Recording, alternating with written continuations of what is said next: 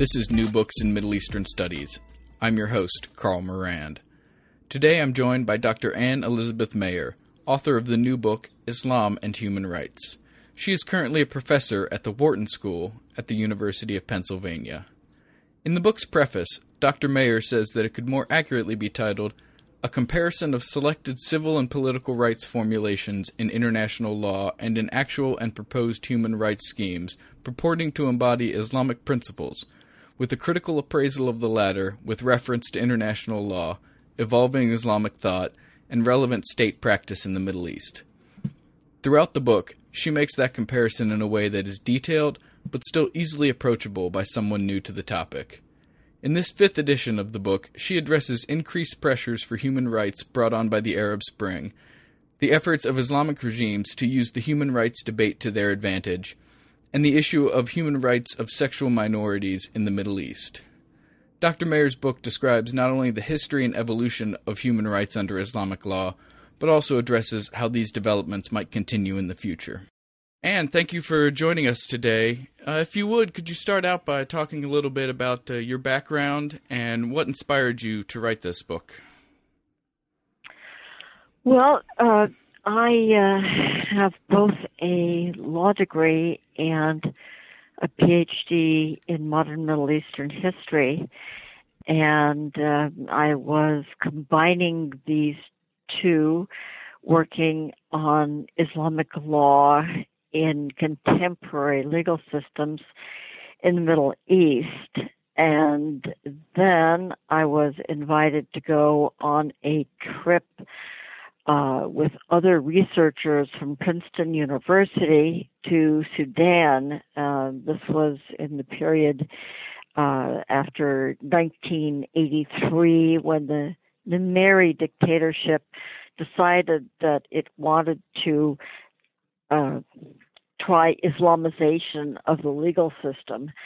And I was there basically basically to look at the impact of Islamic law on the economy, financial transactions, things of this ilk. And at that time, um, there was monstrous repression. This is repression that gave rise to a popular revolt, very much like the Arab Spring results that we saw, revolts that we saw in 2011, when we had an uprising against Numeri out of fury and disgust at the level of despotism. But while I was there, I got sidetracked from looking at economic developments because I just bumped into a lot of people who are concerned with the human rights situation and this was a human rights situation where existing problems were greatly aggravated by the introduction of Islamic law. And I began to see how if, if a government is undemocratic to begin with, if it appropriates Islamic law, it can uh, undertake measures that are really destructive of human rights and uh, the people I spoke with were outraged about what was happening. They were Muslims, but they felt that Islam was effectively being degraded by its association with this corrupt military thug, Numeri and I just got interested in the whole idea, Islam and human rights. Uh, if I had not been in Sudan in this period, um, I don't know. Uh, possibly, I guess I might have developed the same interest, but it was, it was really uh, confronting the situation in the Sudan, talking with very intelligent, perceptive. Uh, Sudanese who were strong supporters of international human rights law that I began to become aware that uh, Muslims were supportive of human rights and they were pitted against their own governments, uh, which were despotic in the way that they deployed Islamic law to crush human rights. And that was really the, the genesis of uh, a lot of my later writing.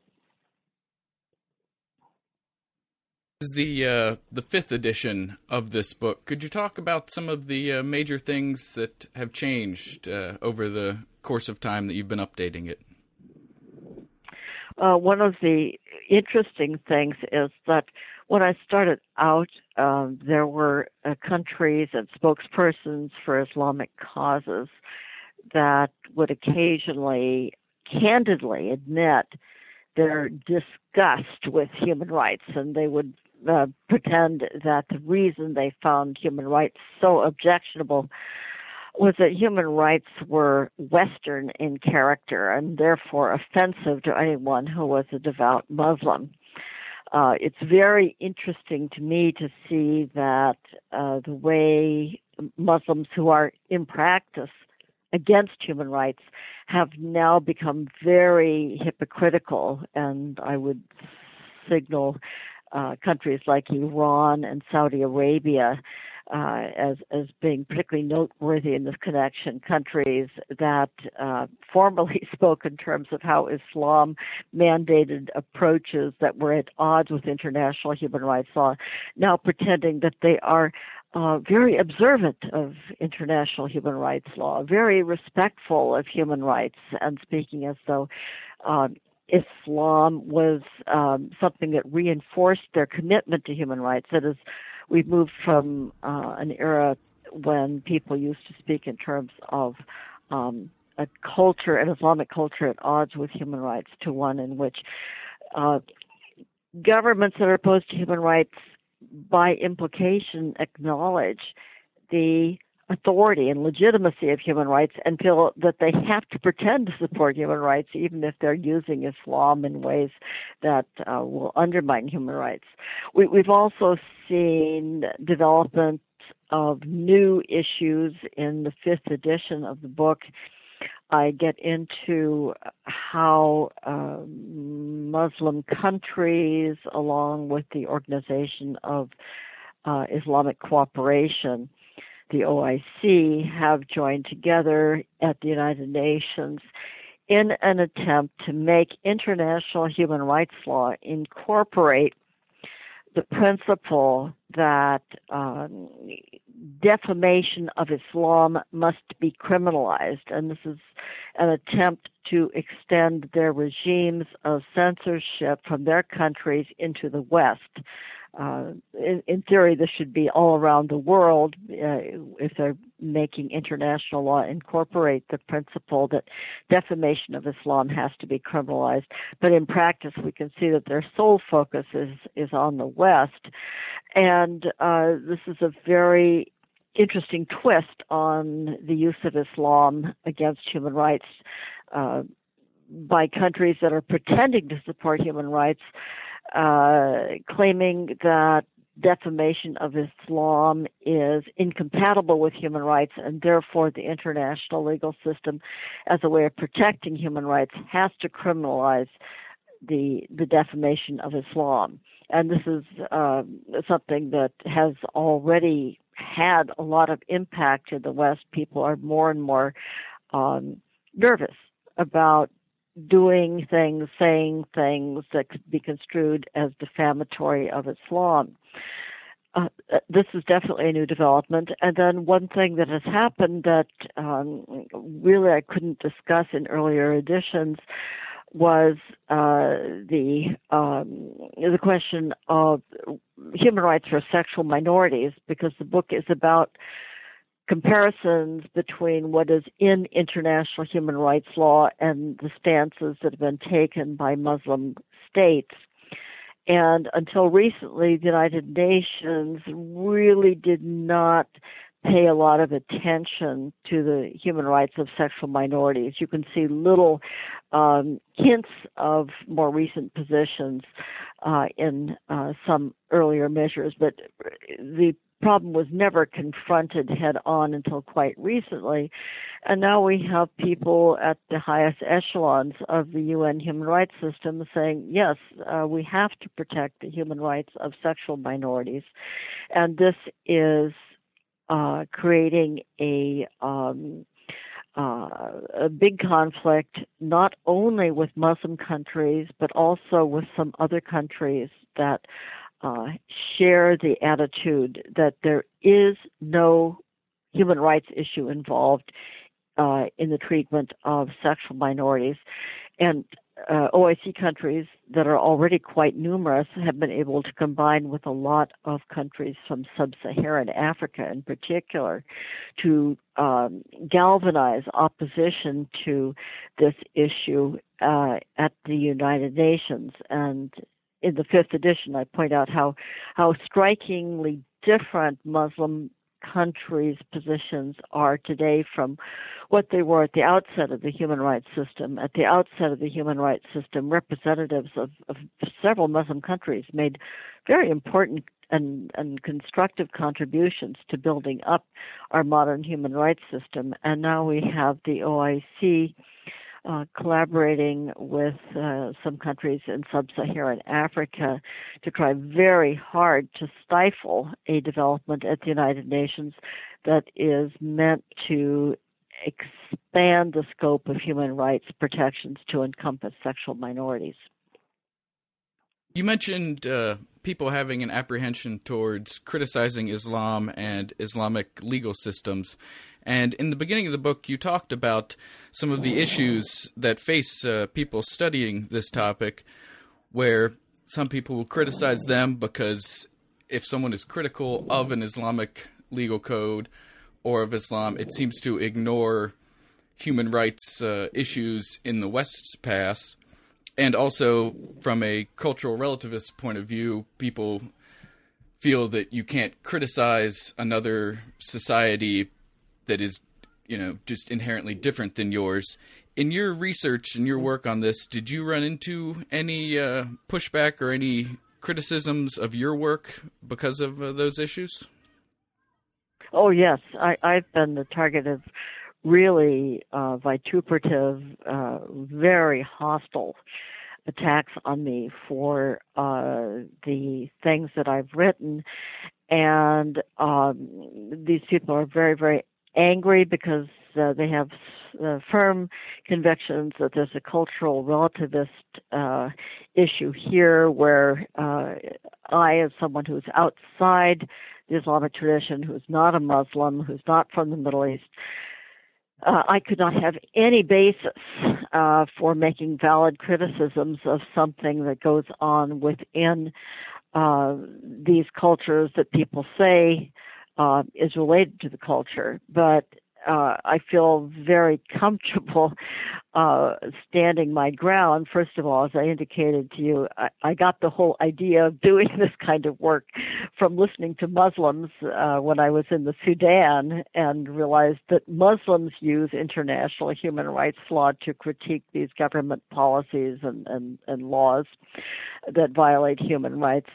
And over the decades, I've gotten into a stronger position because uh, so many Muslims who are uh, courageous, principled supporters of international human rights law have spoken out to denounce the cultural relativist position as absolutely inappropriate to use when we're talking about the policies and laws adopted by governments that are members of the United Nations. These are governments that, by joining the United Nations, have agreed to commit themselves to upholding international human rights law. Uh, and this is very different from meddling in the uh, belief systems and cultural priorities of intact traditional societies.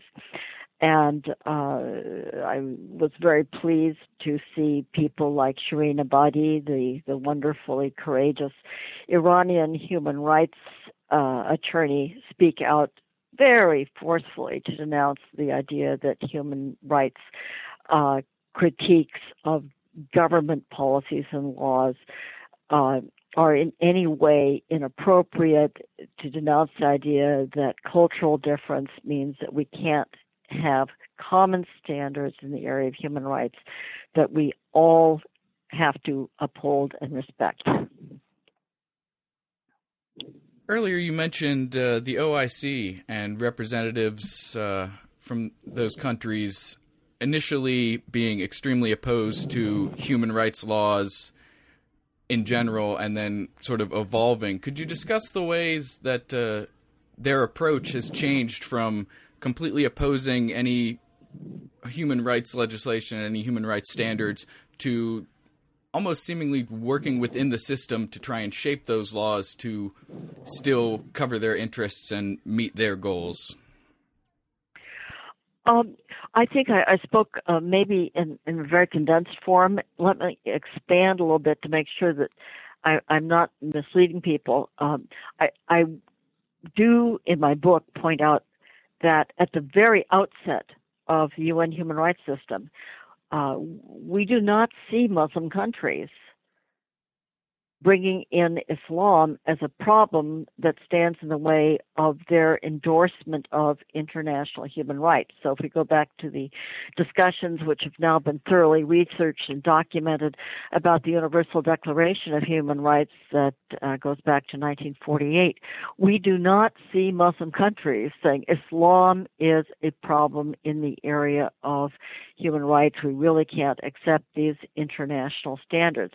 It is actually much later, um, after uh, Islamization started in the Middle East and um, people became much more oriented towards Islamic law than uh, uh, secular nationalisms that we saw in the 1980s. People more and more saying, is there an issue here of Islam being in conflict with human rights. And then what we have is Muslim countries joining other Asian countries like China, and of course, China is a secular country uh, that follows a Marxist doctrine, has nothing in common ideologically with a country like Iran or Saudi Arabia, but nonetheless, they got together and supported the idea that there were Asian values that were in conflict with uh, uh, international human rights law.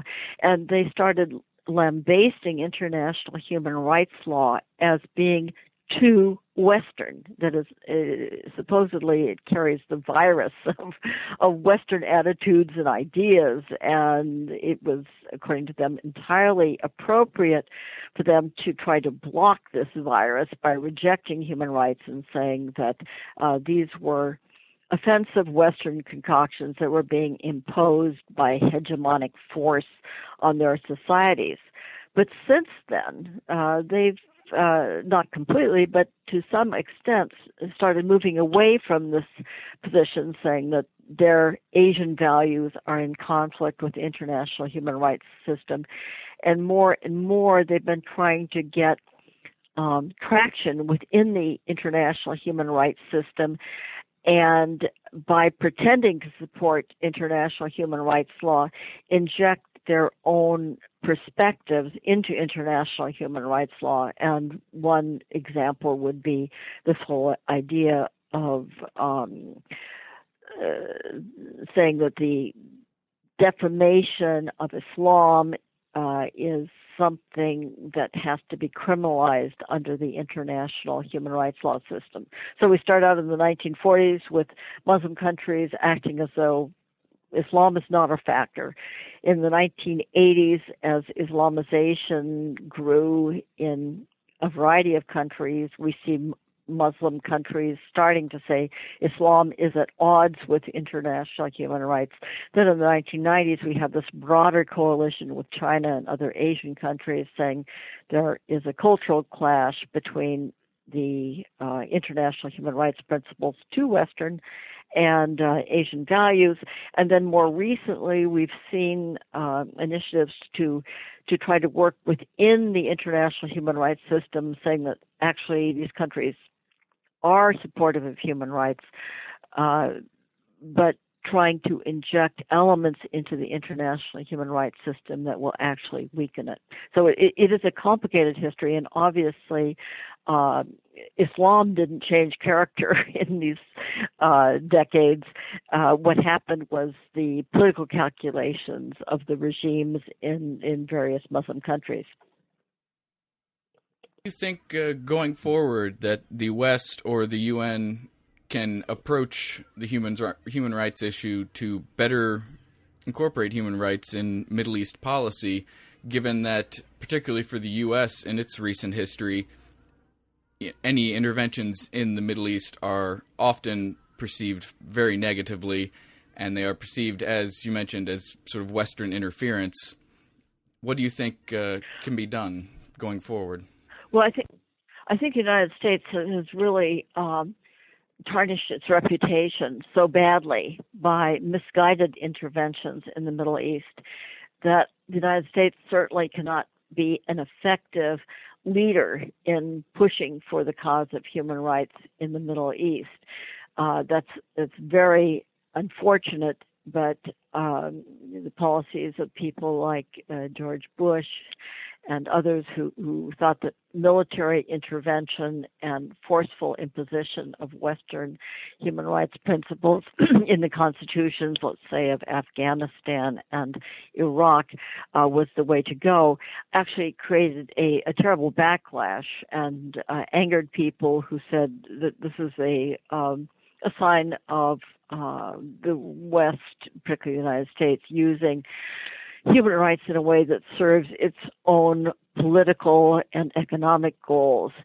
Uh, so I, I, don't think that the United States at the moment is in a position to play a very helpful or constructive role, uh, but uh, the development of appreciation for human rights doesn't depend on the United States. And if you look at what happened in the Arab Spring, um, the uh, people who laid their lives on the lines and in many cases died or were catastrophically injured in the course of the protests uh, in countries like Syria, uh, Yemen, Egypt, Tunisia, Libya, uh, are acting basically on behalf of the cause of human rights. Of course, human rights law does protect the right, uh, democratic freedoms, and these people were uh, absolutely fed up with decades and decades of suffering under tyrannical, exploitative, cruel,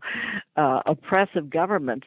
And it wasn't the United States that set the, the spark in Tunisia that made the Tunisians result, uh, revolt. And uh, once the Tunisians uh, were successful in chasing out Ben Ali, uh, we saw other uh, Arab countries say that, well, we can emulate the Tunisians and have our own revolutions. Whether these will produce excellent results in the short term, I don't know. The the news from Egypt today is is terribly discouraging.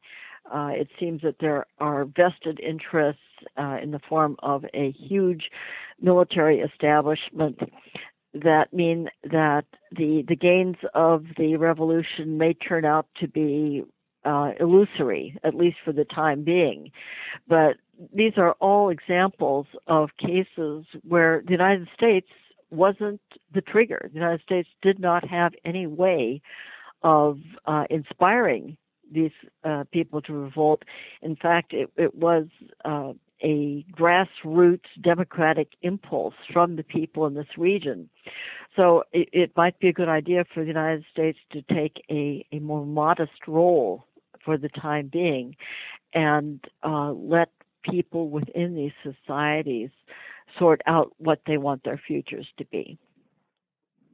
In the book, you talk about how uh, Islamic regimes in the past have used uh, Islamic law as a tool of oppression and to essentially maintain their base of power. Do you think the Islamic human rights issues that you discuss in the book uh, would continue to persist in a place where Islamic leaders are democratically elected, such as we've seen strong support for the Muslim Brotherhood in Egypt? Yes, uh, that's that's a very uh, important issue, and I, I think that we will still have the question Islam and human rights, but it will have a different character. And as Americans, we can certainly relate to this because we know that we had democracy and many protections for human rights in our country due to the wisdom of our founding fathers and giving us our great Constitution and, and Bill of Rights. Uh, but we did not, in fact, um, give rights equally to all people on our territory. Uh, I can remember back to 1964 when we finally had the Civil Rights Law enacted. It took us long, long decades before uh, we came to terms with the fact that black Americans, being a permanent minority in our society, would be unlikely ever to attain their full rights through the democratic process. And it was left to the Supreme Court to intervene first uh, in uh, the famous Brown versus Board of Education case, and then a, a variety of political circumstances, including the death of President Kennedy and Lyndon Johnson taking up uh, the cause of civil rights for black Americans to culminate in our civil rights law of uh, 1964. So, unfortunately, democracies by themselves uh, are not necessarily enough to uh, give everyone within the boundaries of a country human rights. It, it can take a, a long process of evolution before human rights are realized, but democracies are nonetheless far more propitious for having human rights because if you have protections for things like freedom of association, freedom of expression, etc., you can mobilize people and uh, communicate the need to have better protections for human rights. So, all in all, even though uh, I think it is a very worrying thing that uh, at the moment in Egypt, we see a confrontation between this military establishment and an enormously powerful uh, Muslim Brotherhood, uh, which is very, very well organized, far better organized than any other political groups on the Egyptian scene. Although I think this is a an unfortunate confrontation, and I think that uh, if the Muslim Brothers uh, get power, there will be lots of setbacks for human rights. Nonetheless, if there is a more democratic system, the chances of eventually working out protections for human rights in Egypt are are going to be uh, significantly enhanced. It just means that instead of the the wonderful uh, uh, human rights uh, paradise that I think many young Egyptians were hoping for when they took to demonstrating in Tahrir. I'm afraid that we may only have a, a very slow agonizing process moving away from the bad old days of Mubarak when no one had human rights towards a future when more and more human rights will be enjoyed by Egyptians the U.S. history and the slow process and evolving nature of human rights here, and how it, it wasn't something that all came about with the Constitution or the Bill of Rights.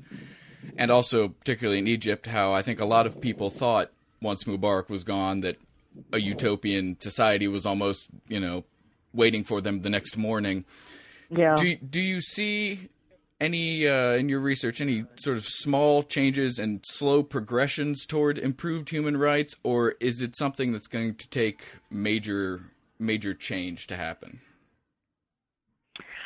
Well, I, I think on the ground it's going to cha- take major changes in uh, some societies, like like Egypt. Um, there are all sorts of reasons why the military establishment doesn't want people to have uh, human rights, but uh, there is so much more awareness of human rights now that we have the internet, Facebook, all these uh, social media, make it so much easier for human rights activists to communicate with uh, other people and to mobilize around human rights causes.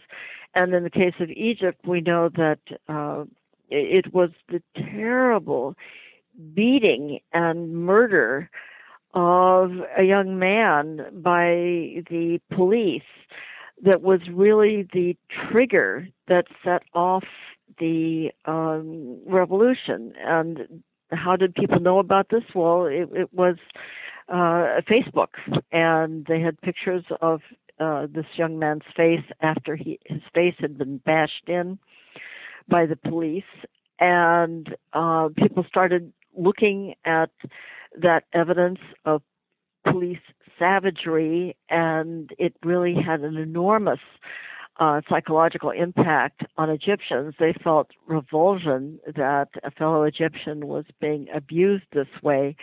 And so the idea that the regime was absolutely unacceptable and had to be removed um, was conveyed so much more effectively than it would have been uh, 40 years ago, let's say, when it was very, very hard to communicate with average Egyptians. And this is why we need to revolt. Look what is happening to an innocent young man who did nothing but somehow managed to offend the police, and uh, they they took away his life in in this brutal fashion.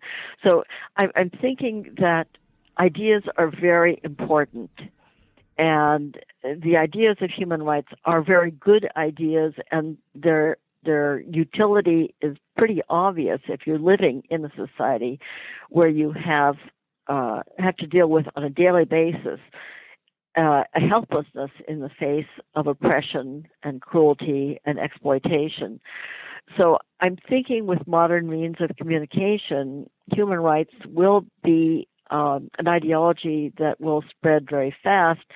Sadly, also, um, I, I think that regimes that are frightened of human rights are aware of this. I, I know that Iran is trying very, very hard to emulate China in uh, control of the internet and social media, etc. I'm not a tech expert myself, and I'm not sure how much you can do as a despotic regime if you want to have some access to the internet uh, and social media preserved because it's part of being a modern society, yet at the same time block everything that could possibly uh, lead to people's growing awareness of human rights. Exactly how you you uh, organize the censorship is, is beyond my capacity to envisage. But the, very fact that there has been this, this big uh, clampdown in Iran on the internet is a sign that they're frightened, and they're frightened with good cause because the Iranian regime is immensely unpopular with a substantial part of the young and educated urban population and it does have to worry very much about the potential for an Iranian spring following the Arab Spring. That uh, the issue of discrimination against sexual minorities was something that you've uh, first addressed in this most recent edition of the book. Could you talk about the issues that uh, that that issue faces, considering that many of the sort of original human rights issues that have been under consideration for decades still have not been fully addressed or I guess fixed is the best way I can think to say right. that, that there's so many issues that have lingered for decades. How is it is it possible to address new issues? Well, I think it is going to be very, very difficult. And I, I think the fact that it's difficult is borne out by what we see in that many human rights advocates who may, I suspect, feel that the rights of sexual minorities absolutely deserve protection are shying away from dealing with this problem because I think it's very easy to say, look, we still haven't even gotten equal rights for women, one half the population. Um, we still haven't got basic principles established like freedom of religion.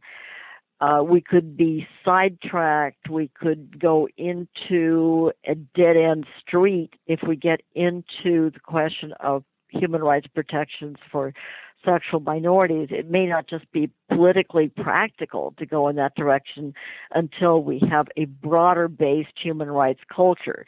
So I, I understand the reasons why I think a lot of human rights organizations are just saying, uh, in in effect, I don't know that they say this uh, openly very often.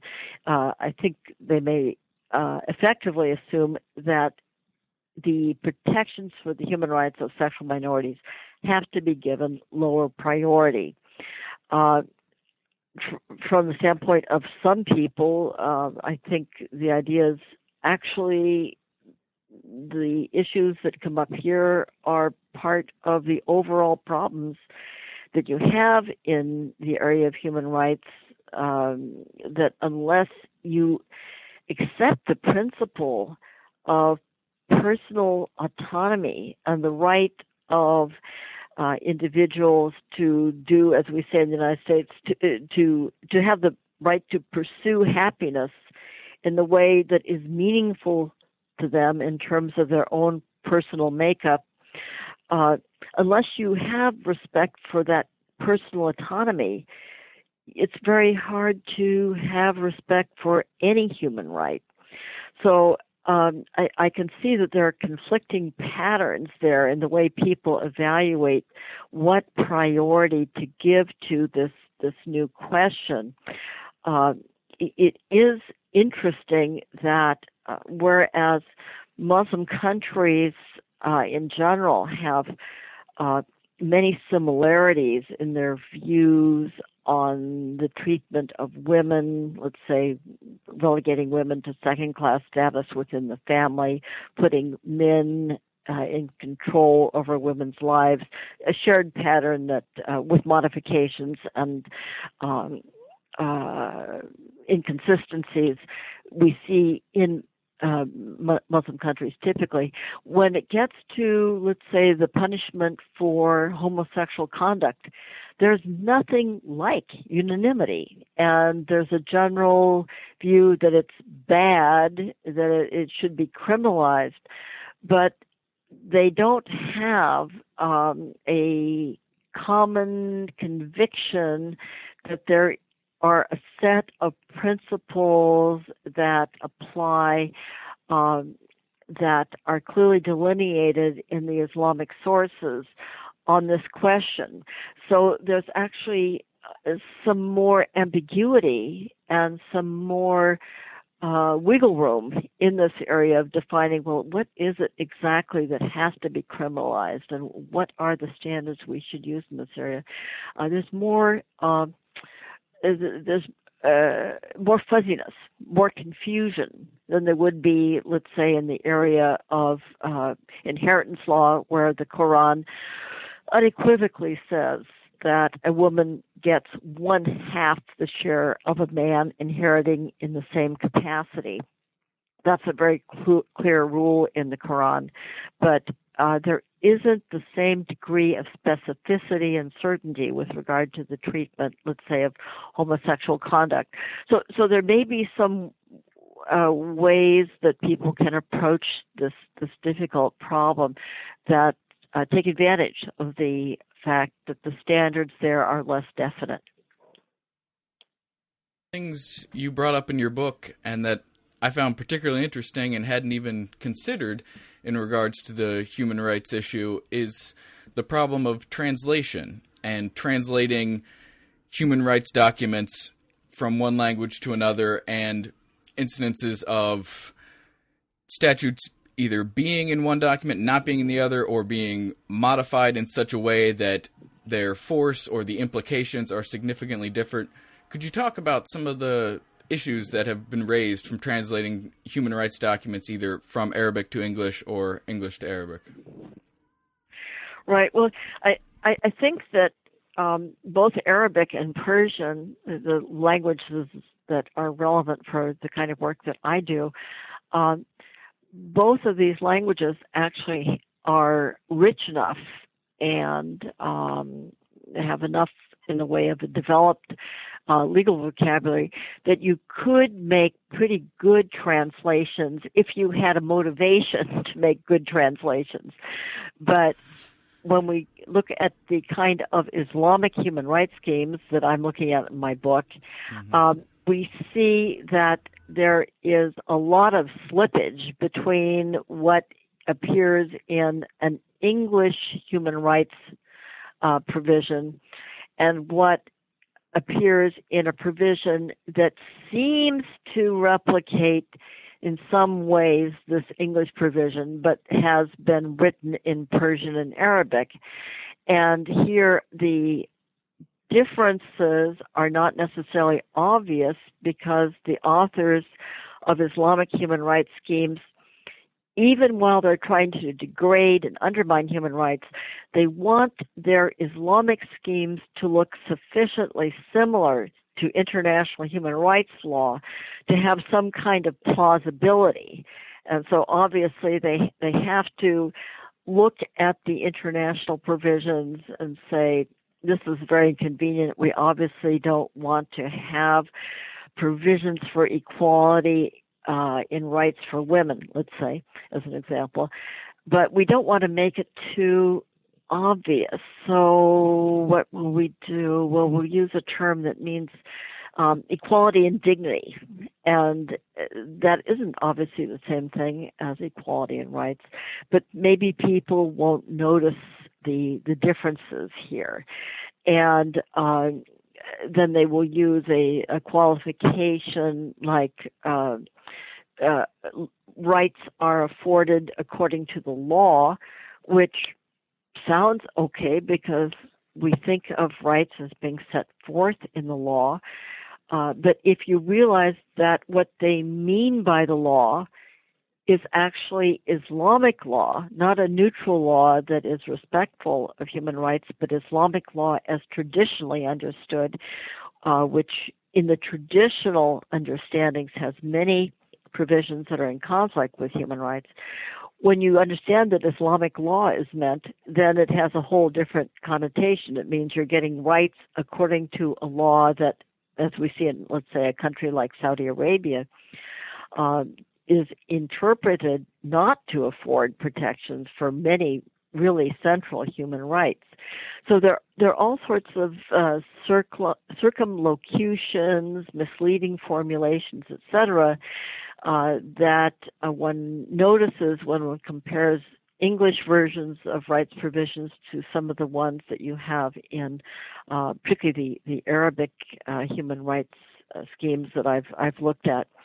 But a, a person who was sincerely committed to human rights would be able to uh, set forth uh, schemes of rights in these different languages in ways that would be protective of human rights. It's just that the authors of the Islamic human rights schemes, uh, whose work I'm studying, have a motivation to deny human rights, but at the same time to try to muddy the waters to confuse readers.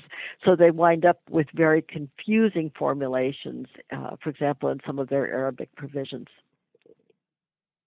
Could you talk uh, for a minute about how, with the interactions you've had with uh, people in Islamic countries, how they balance or combine Islam and the issue of human rights? Because I think for many people in the West, they have the notion that Islam and what we consider human rights standards are almost mutually exclusive. Right. Well, uh, what, what's happened um, typically, and I, I, obviously I'm generalizing a bit here.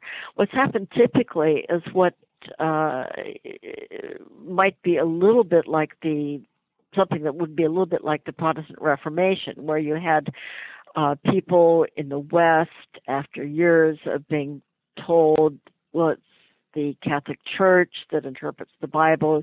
You don't read the Bible. You listen to what the Catholic Church tells you the Bible requires.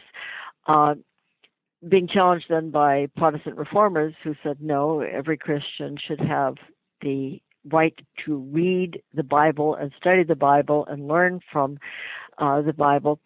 Uh, you have a similar development these days in Muslim countries, and it has a lot to do with the uh, enormous increase in the level of literacy. These societies used to be ones where a uh, relatively small percentage of the population was literate.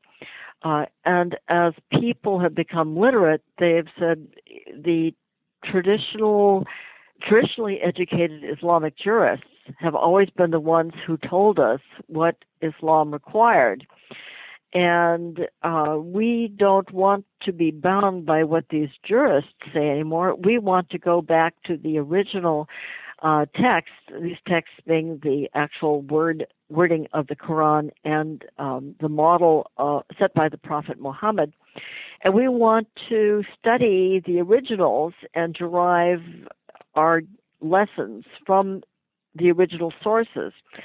And as they've done this, many people have said, uh, we have uh, discovered that there's a completely different way of looking at Islam. Islam is not the vast uh, jurisprudence that was developed in the medieval era, which reflects, according to them, medieval ideas. Uh, Islam was a much more progressive religion at the outset, and it became uh, what what it intended to do became subsequently obscured as um, more and more medieval interpretations were placed upon the originals, and we've got to set aside these uh, juristic interpretations. That doesn't mean that they're worthless. There might be some very important insights that we could get from these medieval jurists, but we can't be bound by them anymore. We have to be free to go back and look with modern eyes at the text and let it speak to us. And those uh, Muslims have uh, wound up with convictions, among other things, that the primary concern of Islam is equality and justice. And if you start with an understanding of Islam as a religion that aims at ensuring equality and justice for all human beings, then it's not that hard to work towards an accommodation of Islam and human rights. What do you think uh, can be done in the West and particularly the U.S. to get people to have more of an open mind or get people to see that Islam is, as you say, based on equality and justice and that some of the abuses of human rights in the name of Islam are less, you know, they're not about the religion itself, but about regimes trying to maintain their power?